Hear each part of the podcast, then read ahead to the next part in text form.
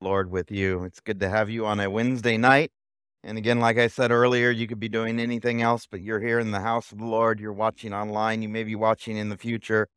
Uh, you're using your time wisely. And I pray that the Lord would multiply your time uh, for being here. We are in Micah tonight. It's that part of the Bible where, um, you know, you know, you turn one page and you skip a book, basically. It, these these books are very, very quick. We've been going through them uh, fairly quickly. Micah, we'll probably be on it for uh, two weeks. We were on it last week, and we'll probably uh, finish it uh, tonight. Uh, it's one of those uh, sections in the Bible, the minor prophets, that have the most powerful impact, starting with the book of Hosea and then going to Joel and Amos and Obadiah and then Jonah and then now Micah, the middle of the books. And we've been talking about the names of these minor prophets. Hosea means salvation. Remember that? And, and Joel uh, means uh, Yahweh is Elohim, or, or the name of God and the title of God in one uh, name together. And then Micah, you guys remember from last week what Micah means? Who is like the Lord? And Micah is one of those unique books that just packs a powerful punch this this powerful prophet coming in with the name of God in his name saying our God is unique. There is no one like him. He has always existed from eternity past and he always uh, will exist. In fact once we get to chapter 5 we're going to come to one of those familiar verses that you you know find in the New Testament. In fact we read it every single year you read a verse from Micah literally every single year, and most of the time we don't even know where it comes from. It comes from the book of Micah. We uh, ended last week in Micah chapter 4. We're going to read the first five verses again, and then we'll get into it. Now, it will be in the last days, the mountain of the house of Yahweh will be established as the head of the mountains and will be lifted up above the hills, and the peoples will stream to it. Many nations will stream to it, many nations will come and say, Come and, and let us go up to the house or the mountain of Yahweh and to the house of the God of Jacob. He may instruct us from his ways that, that we may walk in his paths, for from Zion will go forth the law and the word of Yahweh from Jerusalem. He will judge between many peoples. He'll render decisions for mighty distant nations. They will hammer their swords in the plowshares, their spears in the pruning hooks. Nation will not lift up sword against nation, and never again will they learn war. And each of them will sit under his vine and under his fig tree, with no one to make them tremble, for the mouth of Yahweh of hosts is spoken, though all the peoples walk each in the name of his God, as for us. That declaration that we learned about last week. We will walk in the name of Yahweh our God forever and ever. And so, Father, as we approach your word tonight, we ask that you speak with power, that your presence will be felt tonight, Lord. In a section of the Bible that many times we we um, don't open to, let alone hear taught. Lord, it's a privilege to be able to open up these um, lesser known books in the Bible and just to see the power and the impact of a man by the name of Micah and his generation declaring that he will stand with God, that he will walk with God, that he will preach God, that he will prophesy of who God is. And no matter what other people do, no matter the, the influence of the others or the peer pressure that goes on around him, he is going to stand strong. The same is true for us 2,700 years later, Lord.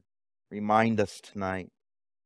Help us to see the people in this room. Help us to see those that we, we see in this church. And, and thank God for many other churches in this community, Lord, that, that stand strong on your word and are willing to declare, we will walk with the Lord our God forever and ever and ever.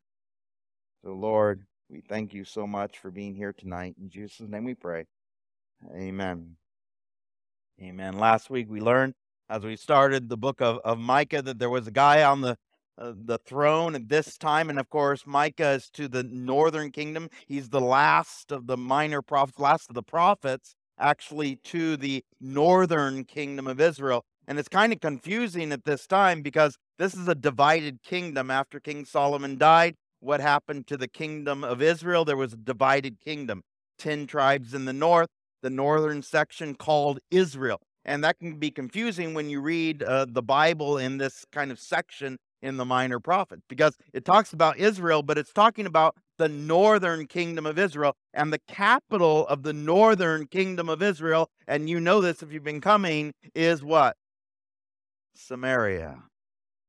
That that that town, remember that Jesus is going to walk through, where, where the Samaritans are going to come back. In fact, right after Micah preaches his sermons, the northern kingdom is going to reject his prophecies.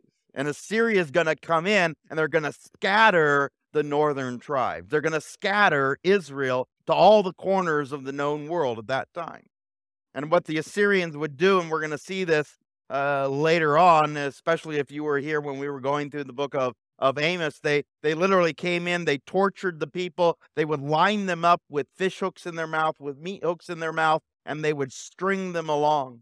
They, they would run over them with these agricultural implements and literally destroy towns and cities. And then what they would do instead of integrating them like the Babylonians are going to do with the southern kingdom of Judah, they, they scattered them. They, they made them intermarry. They, they made them a non people. And so when they come back, they come back as uh, not fully Jewish or, or half breed or Samaritan. And so when Bab- Babylon comes into the southern kingdom of Judah, capital of Jerusalem, as we're going to find out later on in this book, we see they actually integrate them. They, they keep them as a people Ezekiel and Daniel and Hananiah and Azariah and Mishael, Shadrach, Meshach, and Abednego. They, they keep them as a people group. And when they come back during the time of Ezra and Nehemiah, they come back as a whole people, as Jews, as people from Jerusalem. Micah chapter 4 talks about what's going to happen after, though. What is this talking about? What, what, what does it mean to take these implements of war and turn them into implements of peace or agriculture. Uh, in fact, uh, we see it there in verse 3 and he will judge between many peoples and will re- render decisions for mighty, distant nations, and they will hammer their swords into what? Yeah, something that was used for destruction is now going to be used for life. Something that was used to, to kill people is now going to be used to feed people. Isn't that amazing? That this is only, uh, by the way, that God can do. That last phrase sums it up. And never again will they learn war. We, we, we see war all around us all the time. It's, it literally permeates the news. We see it all the time, unfortunately. And of course, if you were here when we were going through the book of Ezekiel, what's called the millennial kingdom, this speaks to that time period when, when Jesus Christ will reign for a thousand years on the earth. And, and for the first time in the history of the world, there'll be peace, total peace. But we also learned at the beginning of Micah that something had happened to the temple.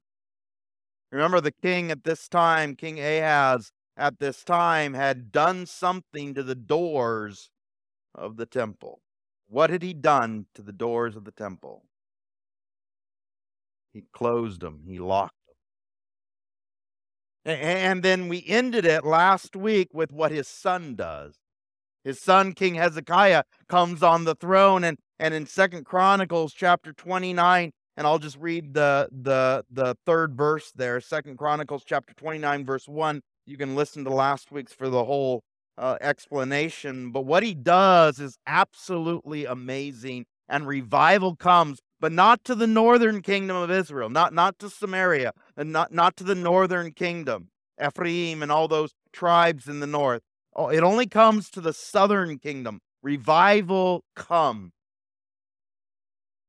In Second Chronicles 29, chapter 1, verse 3, it says, In the first year of his reign, in the first month, the very first thing that Hezekiah does, reversing what his dad had done, he opened the doors of the house of Yahweh and repaired them. what? Isn't that amazing? And revival takes place. By the, by the way, if you read the rest of that, that story uh, from chapter 29 all the way to chapter 23 of Second Chronicles 33, excuse me, uh, he invites the northern kingdom down. He invites those that had rejected uh, Micah and Isaiah. He, he invited them down to come and celebrate the Passover, to come and down and celebrate the Lord, to worship the Lord again, which hadn't happened since all the way back to the time of King Rehoboam, the son of King Solomon. And, now, for the first time, all these tribes, they're coming down, and, and not all of them come, but, but many of them do. And they finally get to worship the Lord again as a unified, complete nation. All 12 of the tribes together worshiping the Lord. It's a it's a beautiful uh, story. It continues on there in Micah chapter 4, verse 6. In that day declares Yahweh, I will assemble the lame and gathered the banished, even those upon whom I have brought calamity and I will make the lame a remnant and the outcasts a mighty nation, and Yahweh will reign over them in Mount Zion from now on and forever. And as for you, O tower of the flock, hill of the daughter of Zion, to you it will come, even the former dominion will come, the kingdom of the daughter of Jerusalem. I don't know how many of you felt like outcasts maybe in, in junior high or high school or elementary school or college or even now? Uh, but who has his eye on you? Who has his eye on you? Isn't it amazing? God, God, God sees the humble. In fact, this is the definition of who God is and who he reaches out to. Who is like our God? Every time Micah is, is saying this phrase, and we're going to see the phrase over and over and over again throughout the book of Micah. Who is like the Lord? There is no one like him. He doesn't look for the strong. Who is he looking for? The weak. Those that are the outcast. those that are, you know, on the outskirts. Those that are, as it says here, the lame. We've been going through the the LSB, the the Legacy Standard uh, Bible, which is like the newer version of the New American Standard uh, Bible, and and just for the minor prophets, just for a certain part of the scripture. And the reason why we're doing it is because the name of Yahweh is spelled out in every time we see the Yahweh in the Hebrew, it's actually put into the English for us to see it. And the reason why we're doing that in the minor prophets is because you see it so many times. The, the, the, name of God, and the name of God is powerful. We, we, we all know that. When, when we speak the name of God, there's power in the name of God, but it also speaks to something else. And, and that's what Micah really brings out in his book that not, not only the power of the name, but the intimacy of the name. Because when you speak someone's name, there is familiarity with it, that there is intimacy with the name. Verse 9, it continues on. Now, why do you make a loud shout? Is there no king among you? Or, or has your counselor perished? That writhing has taken hold of you like a woman in childbirth, writhe and labor to give birth, daughter of Zion, like a woman in childbirth. For now you will go out of the city, dwell in the field, and go to Babylon. There you will be delivered. There Yahweh will redeem you from the hand of your enemies. But now many nations have been assembled against you who say, Let her be polluted. And let our eyes behold Zion in triumph. You see, Micah is predicting what's going to happen.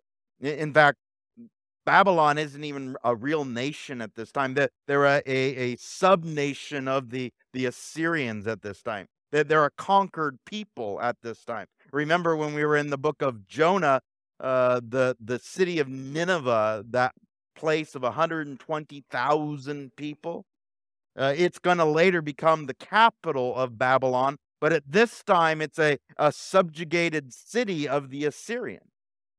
They're not even a world power at the time when Micah is predicting that they will come and destroy or take captive uh, the southern kingdom. But verse 12 tells us this fact, and I love this. Can God know everything? And does God know everything? Is he omniscient? It's one of those uh, attributes of God that are very difficult for us to truly understand. That, that God can know everything. In fact, the Bible says he, he knows our, our thoughts before we even think them.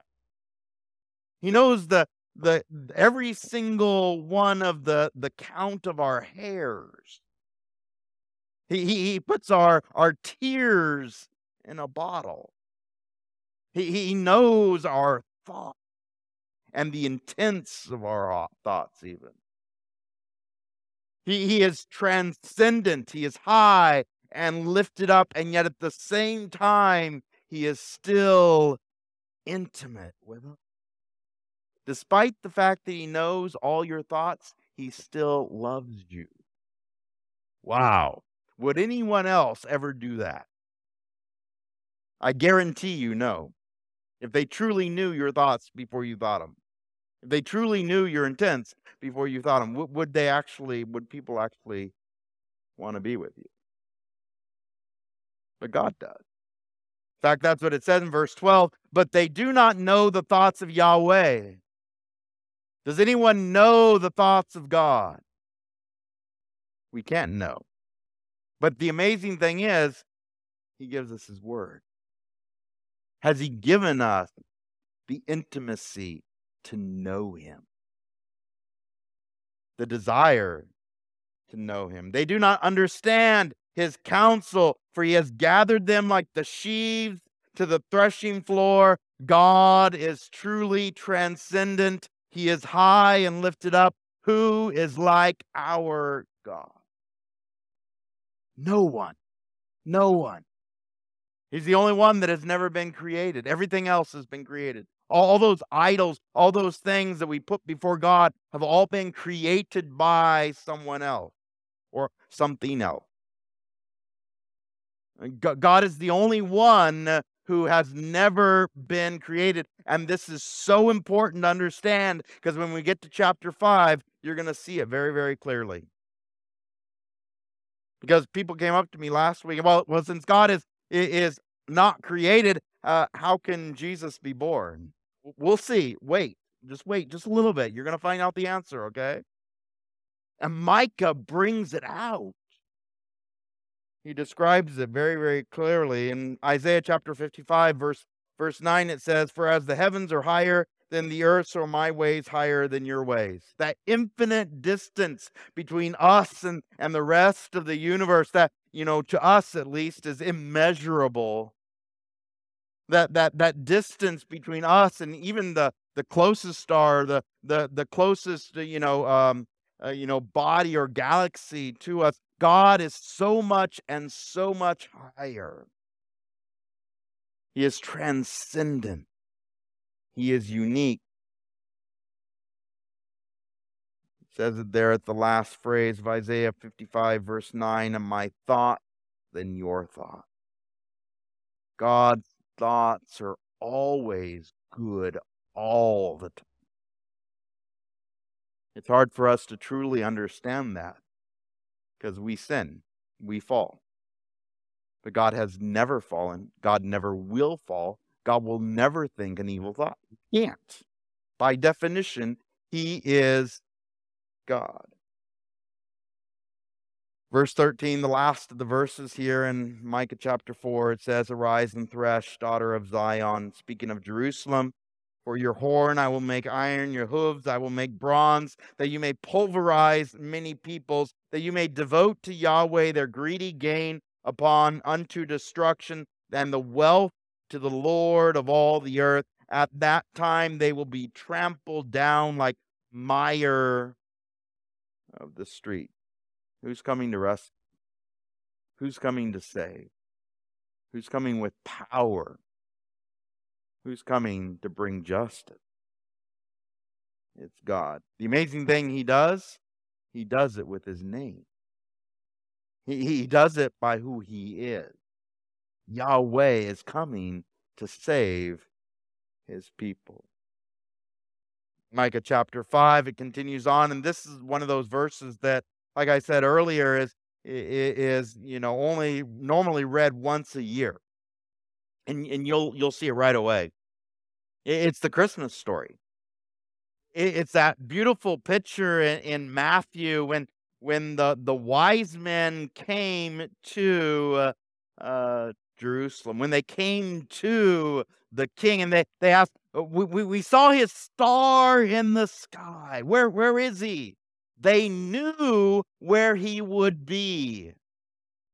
The wise men and the people that knew the scriptures. In fact, in Micah chapter 5, verses 1 and 2, it says, Now muster yourselves in troops daughters of troops. They have laid siege against you. With a rod, they will strike the judge of Israel on the cheek. Speaking of what's going to happen to Jesus when he is tried, right before he is crucified. But as for you, Bethlehem Ephrathah, too little to be among the clans of Judah, from you, one will go forth for me to be ruler in Israel. His going forth are from everlasting, from the ancient of days. There's two things that you have to understand there. He's going to be born, and yet he's always existed. He's going to have a birth city, and yet he's always existed.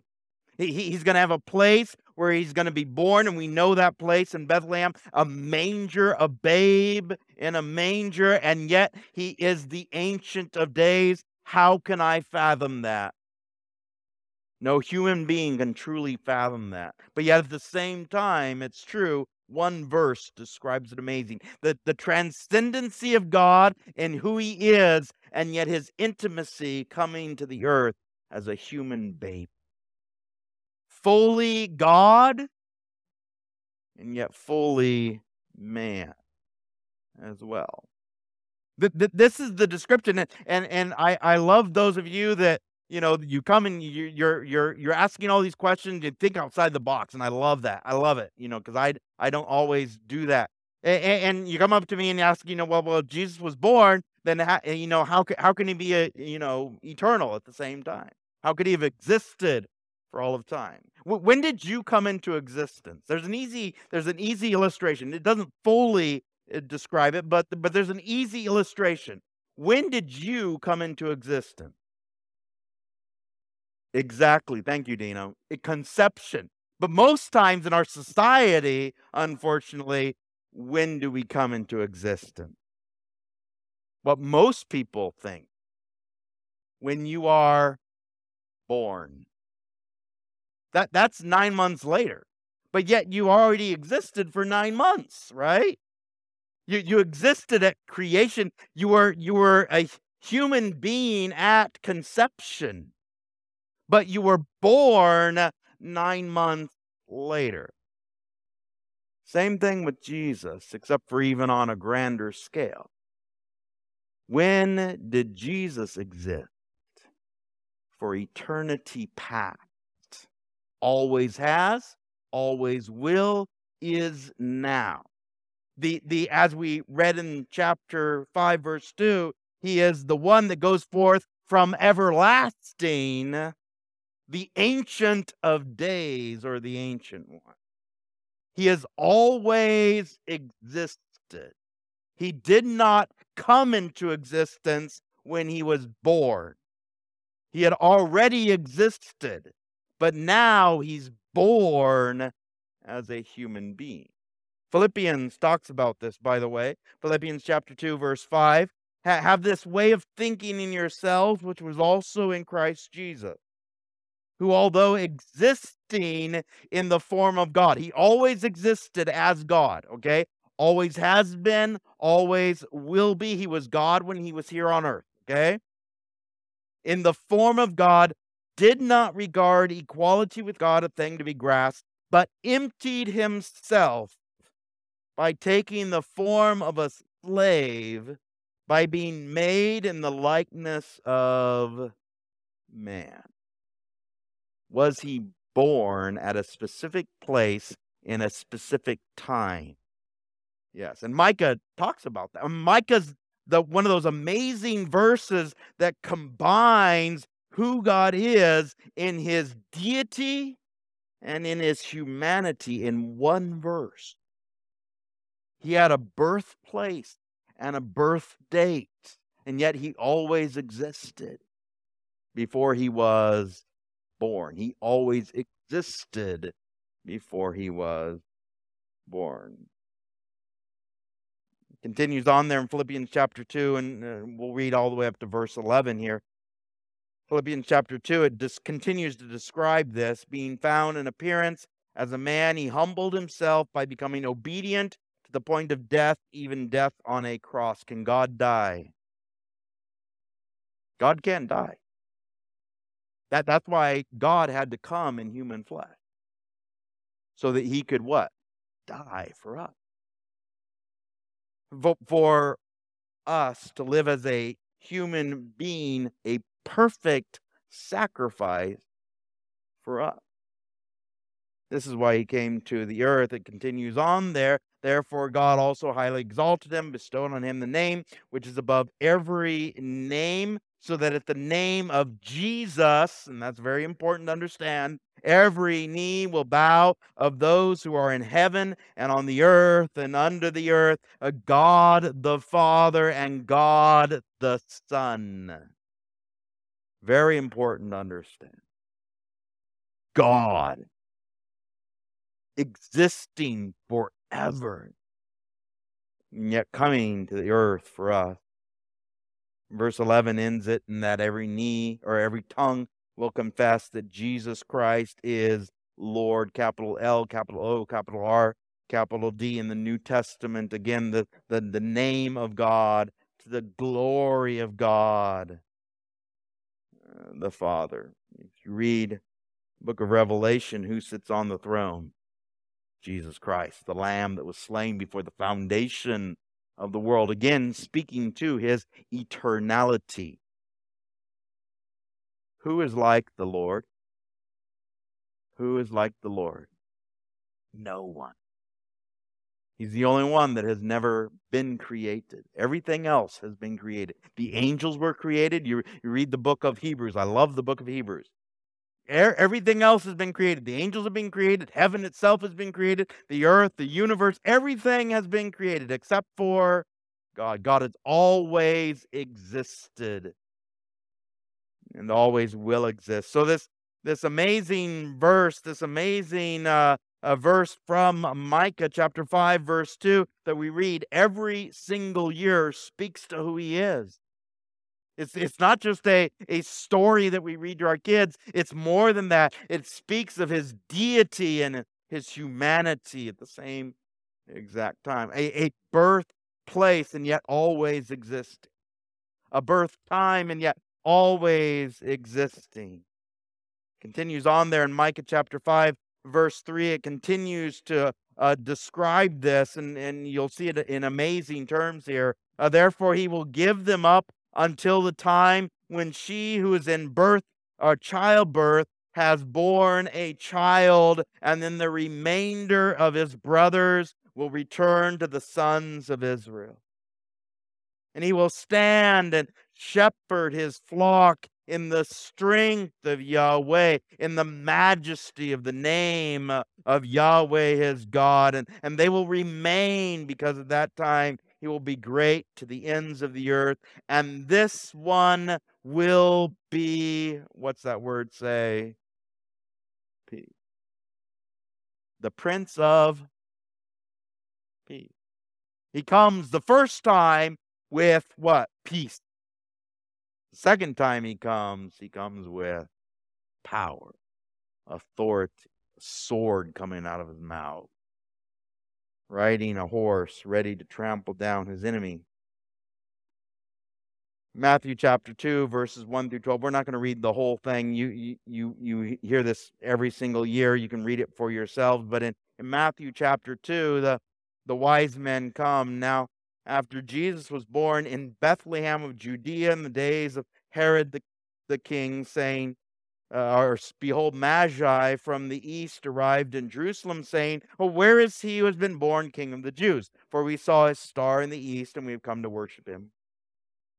When Herod the king heard this, he was troubled, and all Jerusalem with him. And they, they gathered together all the chief priests and the scribes and the people. He was inquiring of them where the Christ was to be born. This, this verse in Micah is pivotal, not, not only to the history of, of the Jewish nation, not only going all the way back to David himself, Bethlehem, the house of bread, the place where David himself was born where, where, where Ruth and Boaz lived, going all the way back to the very first amazing king in Jerusalem that, that united all the tribes, but also the prediction that he from him would come the Messiah or the one who would be the anointed one, the one who would be God on earth.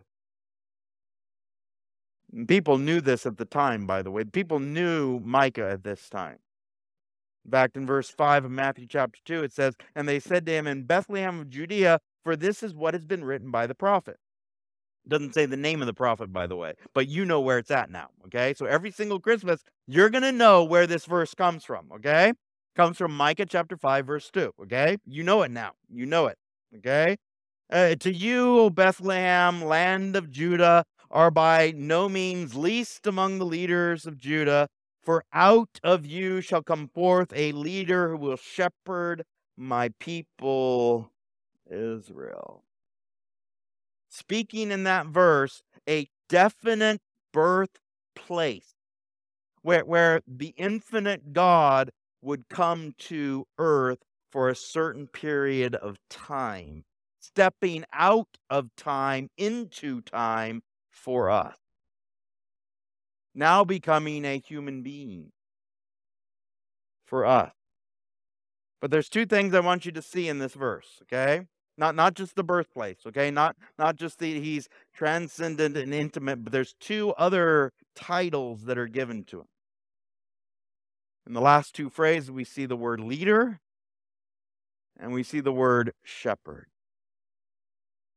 the the power, the authority of a leader, and the intimacy of a shepherd.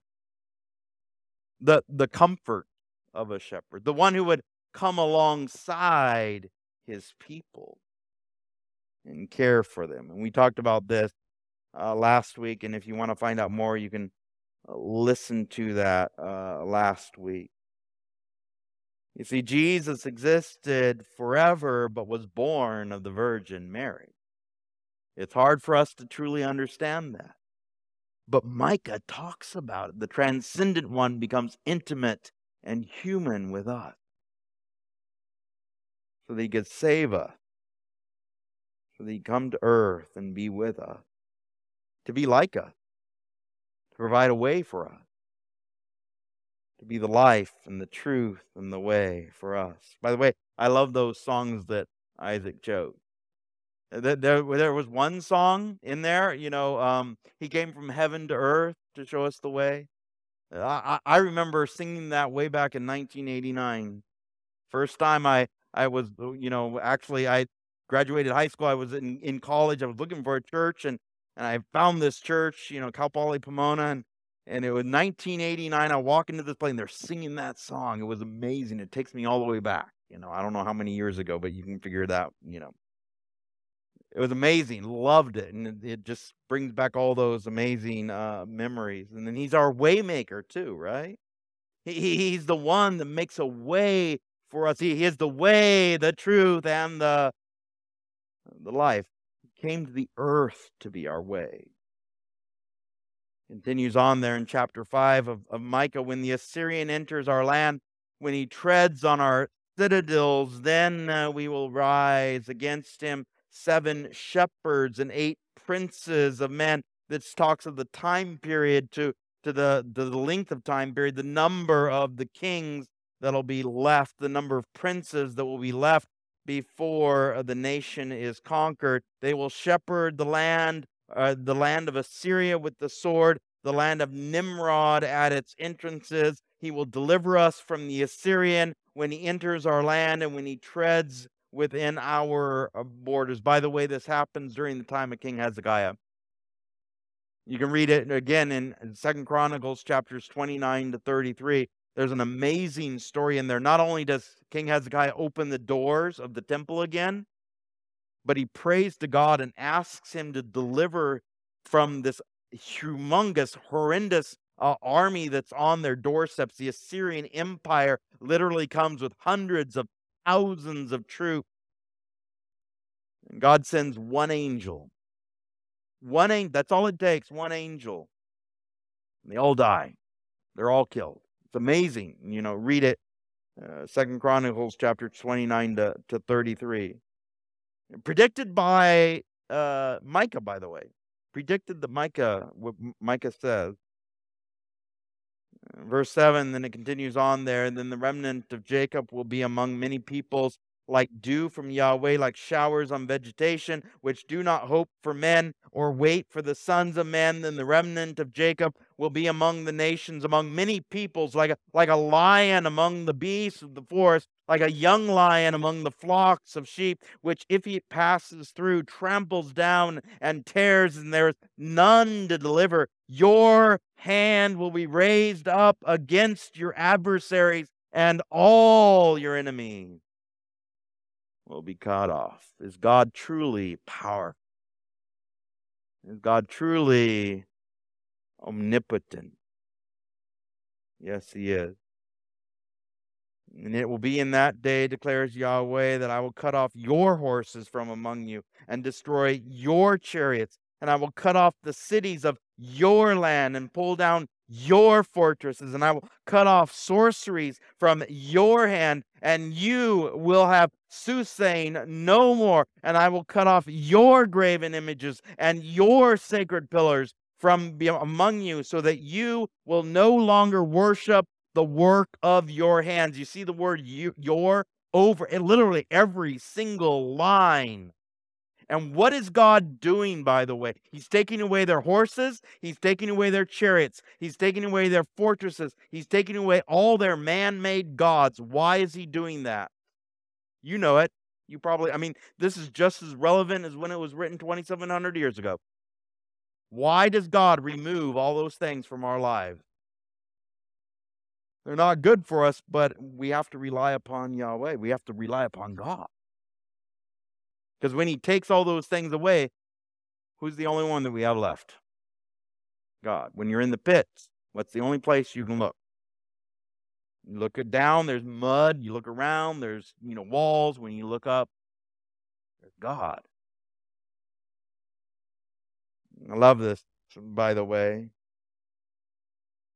Verse 10 And it will be in that day, declares Yahweh, that I will cut off your horses from among you and destroy your chariots. He's going to destroy everything. Look in verse 14, though. And I will uproot your Asherim from among you and eradicate your cities, and I will execute vengeance in anger and wrath. You know what the Asherim were?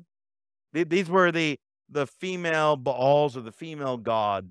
These were the fertility gods. These were the ones that Hosea spoke out against.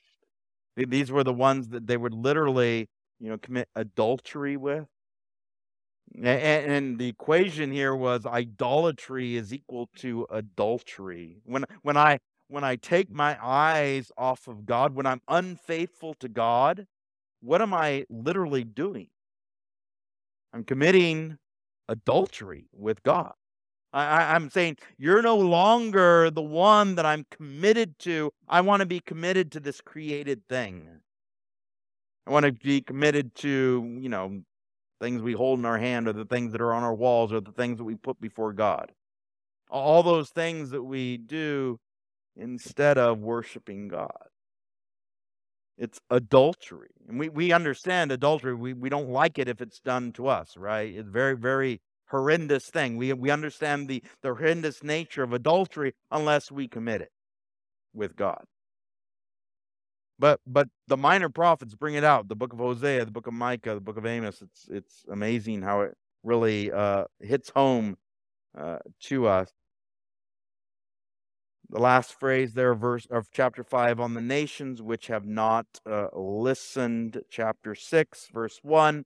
Listen now to what Yahweh is saying. Arise, plead your case before the mountains, and let the hills listen to your voice. Listen, you mountains, to the case of Yahweh and you enduring foundations of the earth because Yahweh has a case against his people. Even with Israel, he will reprove. Remember at the very beginning in chapter 1, we see this courtroom scene. And then this is continuing that courtroom scene. Who is the one that is the prosecuting attorney? God Himself. And He's bringing these accusations against His uh, people the earth is the witness. The, the earth is the witness against uh, God's people, the Israelites. They're, they're, they're crying out the, the sins of Israel. Verse 3 My people, what have I done to you, and, and how have I wearied you? Answer me. Indeed, I, I brought you up from the land of Egypt. I, I ransomed you from the house of slavery. I sent before you Moses and Aaron and, and Miriam, my people. Remember now what Balak, king of Moab, counseled, counseled and what Balaam the son of Beor answered him, and from Shittim to Gilgal, so that you might know the righteous acts of Yahweh. I, I did everything for you. I, I brought you from slavery to the promised land. And how are you repaying me? You're worshiping golden cows. You're worshiping golden calves. And that, that's exactly what the northern kingdom was doing. They'd put one in Dan, they'd put one in Bethel.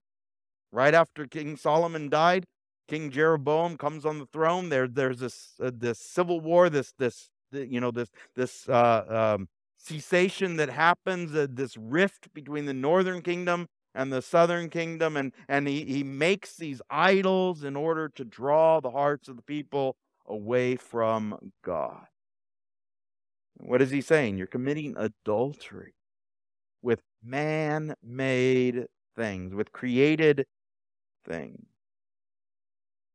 you can read about this story by the way of, of balaam you've probably heard of him before he's the guy that ra- rode the donkey remember the donkey. You remember the, he's he's riding his donkey and, and he keeps hitting the donkey over and over again, and the donkey keeps veering off the path, and and eventually, you know, the donkey talks to him. Remember that? And, and he he didn't see the angel that was about ready to kill him. The donkey did. The donkey was smarter than him. Had had more sense than him remember, and I, I love this, and you read about this in Numbers chapter 23, there, in Numbers 22 all the way up to, to 26 there. It's, it's really an amazing story. But every time that Balaam is called to curse the people of Israel, he can't. Despite the fact that he's given a, literally a, a king's ransom, this this uh, um, a huge amount of money to be able to curse the people of Israel. In Numbers chapter 23, verse 26, it says, But Balaam spoke to Balak, Did I not tell you, saying, Whatever Yahweh speaks, that, that I must do? In fact, he says this over and over and over again. I, I can't curse these people because God has blessed them. And in Numbers chapter 24, verse 13, by the way, some of the best stories in the Bible are in Numbers, okay? It, that that book that we kind of you know uh, we start in Genesis and then Exodus and maybe get through Leviticus and then we get to Numbers and blah, you know it just kind of falls apart, brain fog and all those kind of things. But some of the best stories are in the book of of Numbers. Uh, Numbers chapter 24, though Balak were to give me his house full of silver and gold, a house filled, his house, by the way, a mansion filled with silver and gold. I could not do anything to trespass the command of Yahweh, either good or bad, of my own accord. What Yahweh speaks, that I must speak. Oh, that we would say exactly the same thing. Oh, that we would say exactly the same. This, this is a, you know, a, a, a guy that was hired to curse people. He, he made his, his, his living by cursing people and he can't because God told him not to. Micah chapter 6, verse 6, it continues on with that. With, with what shall I come before Yahweh? And this is one of those amazing sections in the whole Bible. It, it just literally floors me every single time I read it. With what shall I come before Yahweh and bow myself before the God on high? shall I come before him with burnt offering, with yearling calf? Is Yahweh pleased with thousands of rams and, and 10,000 rivers of oil? Shall I give my firstborn for my transgression, the fruit of my body for the sin of my soul? Is there anything that I can sacrifice for my sin? because you understand what sacrifice does it, it just temporary. That, that that lamb that would be killed at the passover would have to you know you'd have to do exactly the same thing a year later. Why? Because we sin again right? It, it was temporary. It was meant to be temporary it was meant to point to something permanent but it was always temporary verse 8, and you probably sung this before too. He has told you, O man, what is good. What does the Lord require of you? But to do justice, to love loving kindness, to walk humbly with your God. Isaiah chapter 66, verses 1 through 2, it says, Thus says Yahweh, Heaven is my throne, and the earth is my footstool of my feet. And where then is a house that you could build for me? And where is a place that I may rest? You get, you know, you can't build a house for God. Can't, nothing can contain him, right? For my hand made all these things. Thus, all these things came into being, declares Yahweh. But to this one I will look. God searches the whole earth for these kind of people to him who is humble and contrite of spirit and who trembles at my word. Exactly saying, by by the way, they, they were contemporaries. Isaiah and Micah, they were contemporaries. They they they preached the same time. They prophesied during the same time period. He has shown thee, O man, what is good. It tells you right there to do justice, to love mercy, and to walk humbly with your God. That's what God wants. He doesn't want a whole bunch of sacrifice. He doesn't want all, you know, all the, the money or, or all the things. He already has everything. What does he want? And you all know this your heart. He wants your heart. He wants our attitude. Verse 9 The voice of Yahweh will call to the city. It is a sound of wisdom to fear your name. By the way, Proverbs speaks of this. What's the beginning of wisdom? Fear of the Lord, right? Exactly what Micah's saying here.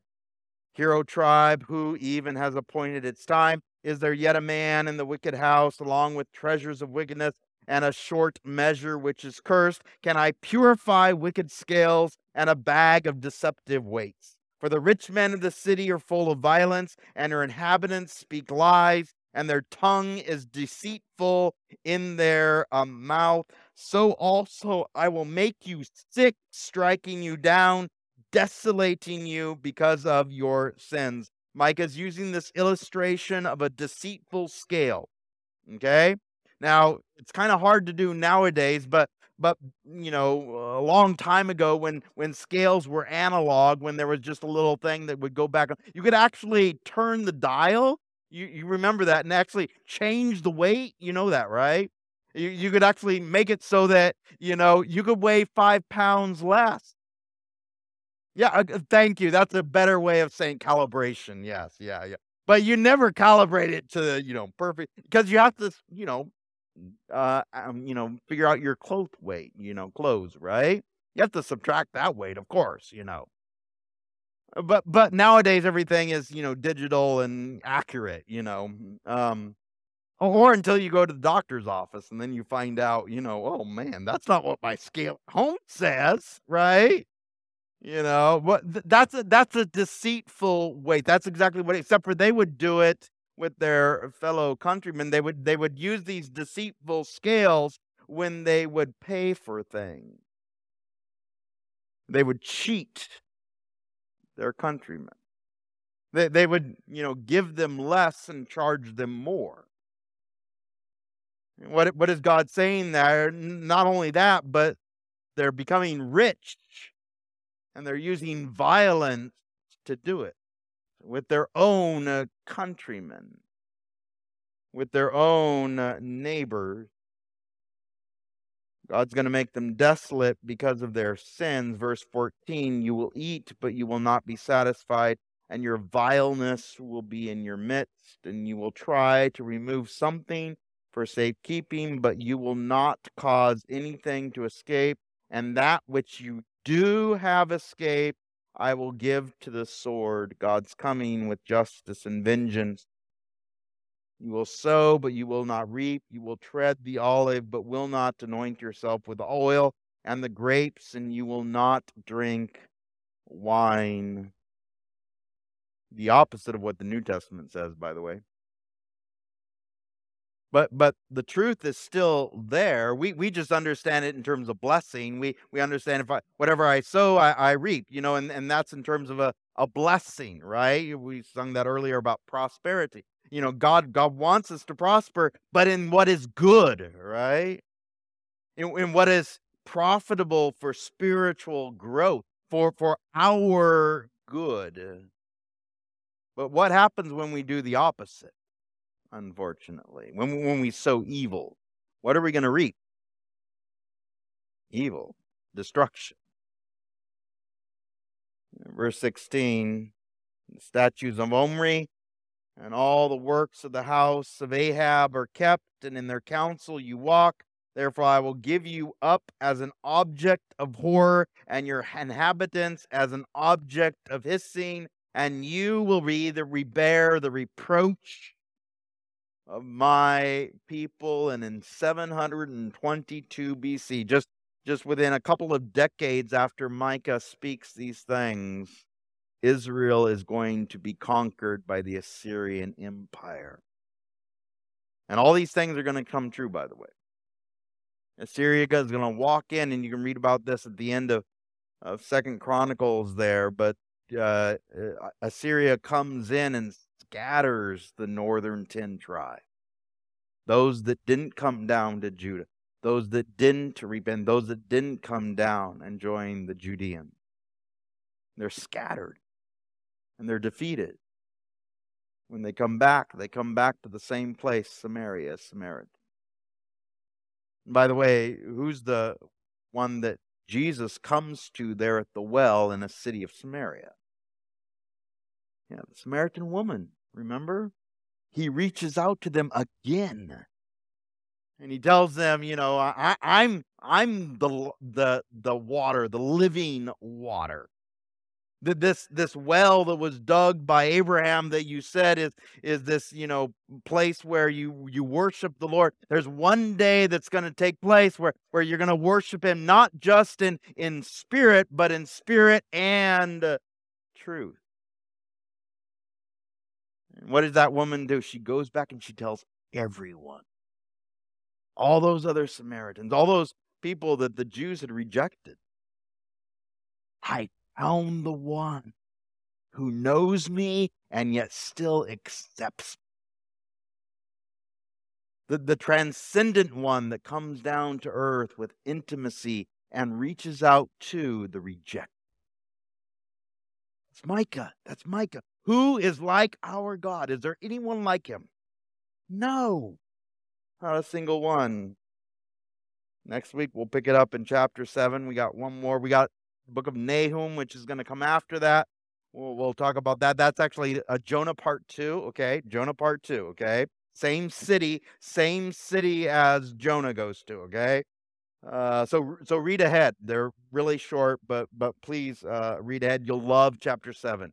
Love chapter seven. It's absolutely amazing. God brings this uh, grace and mercy back to uh, the nation of Israel. So, Father, tonight as we approach you, as we, we thank you for this amazing book, these books in the Bible that so many times we don't actually um, read, or maybe maybe it's hard for us to understand, or, or we, we just, you know, no one ever taught it, or, what, or whatever the excuses that we make. Lord, please forgive us for not reading these sections in the Bible.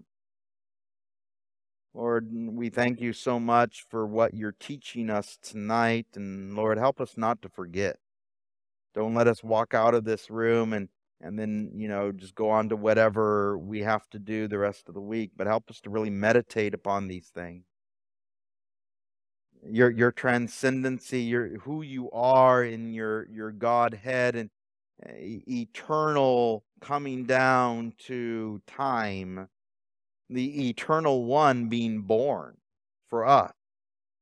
These theological concepts that unfortunately, you know, we meet other people and they, they don't agree, but it's your word. And we see it even in, in one verse and it just literally obliterates any uh, cult or, or mis, uh, misconception or, or theology that's not correct. You are God and yet you are human. You are transcendent and yet you are intimate. You are infinite and yet you come to time with us. So, Lord, we praise you for who you are. We thank you for your attributes that are high above ours. You are truly God, and we are not. You are God, and nothing else is God. You are the only one that is not created. So, Lord, help us to praise you, help us to worship you, help us to thank you, help us to be grateful for what you've done for us.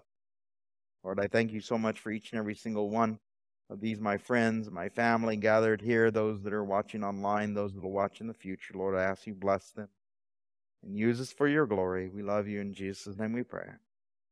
Amen. Amen. Thank you for being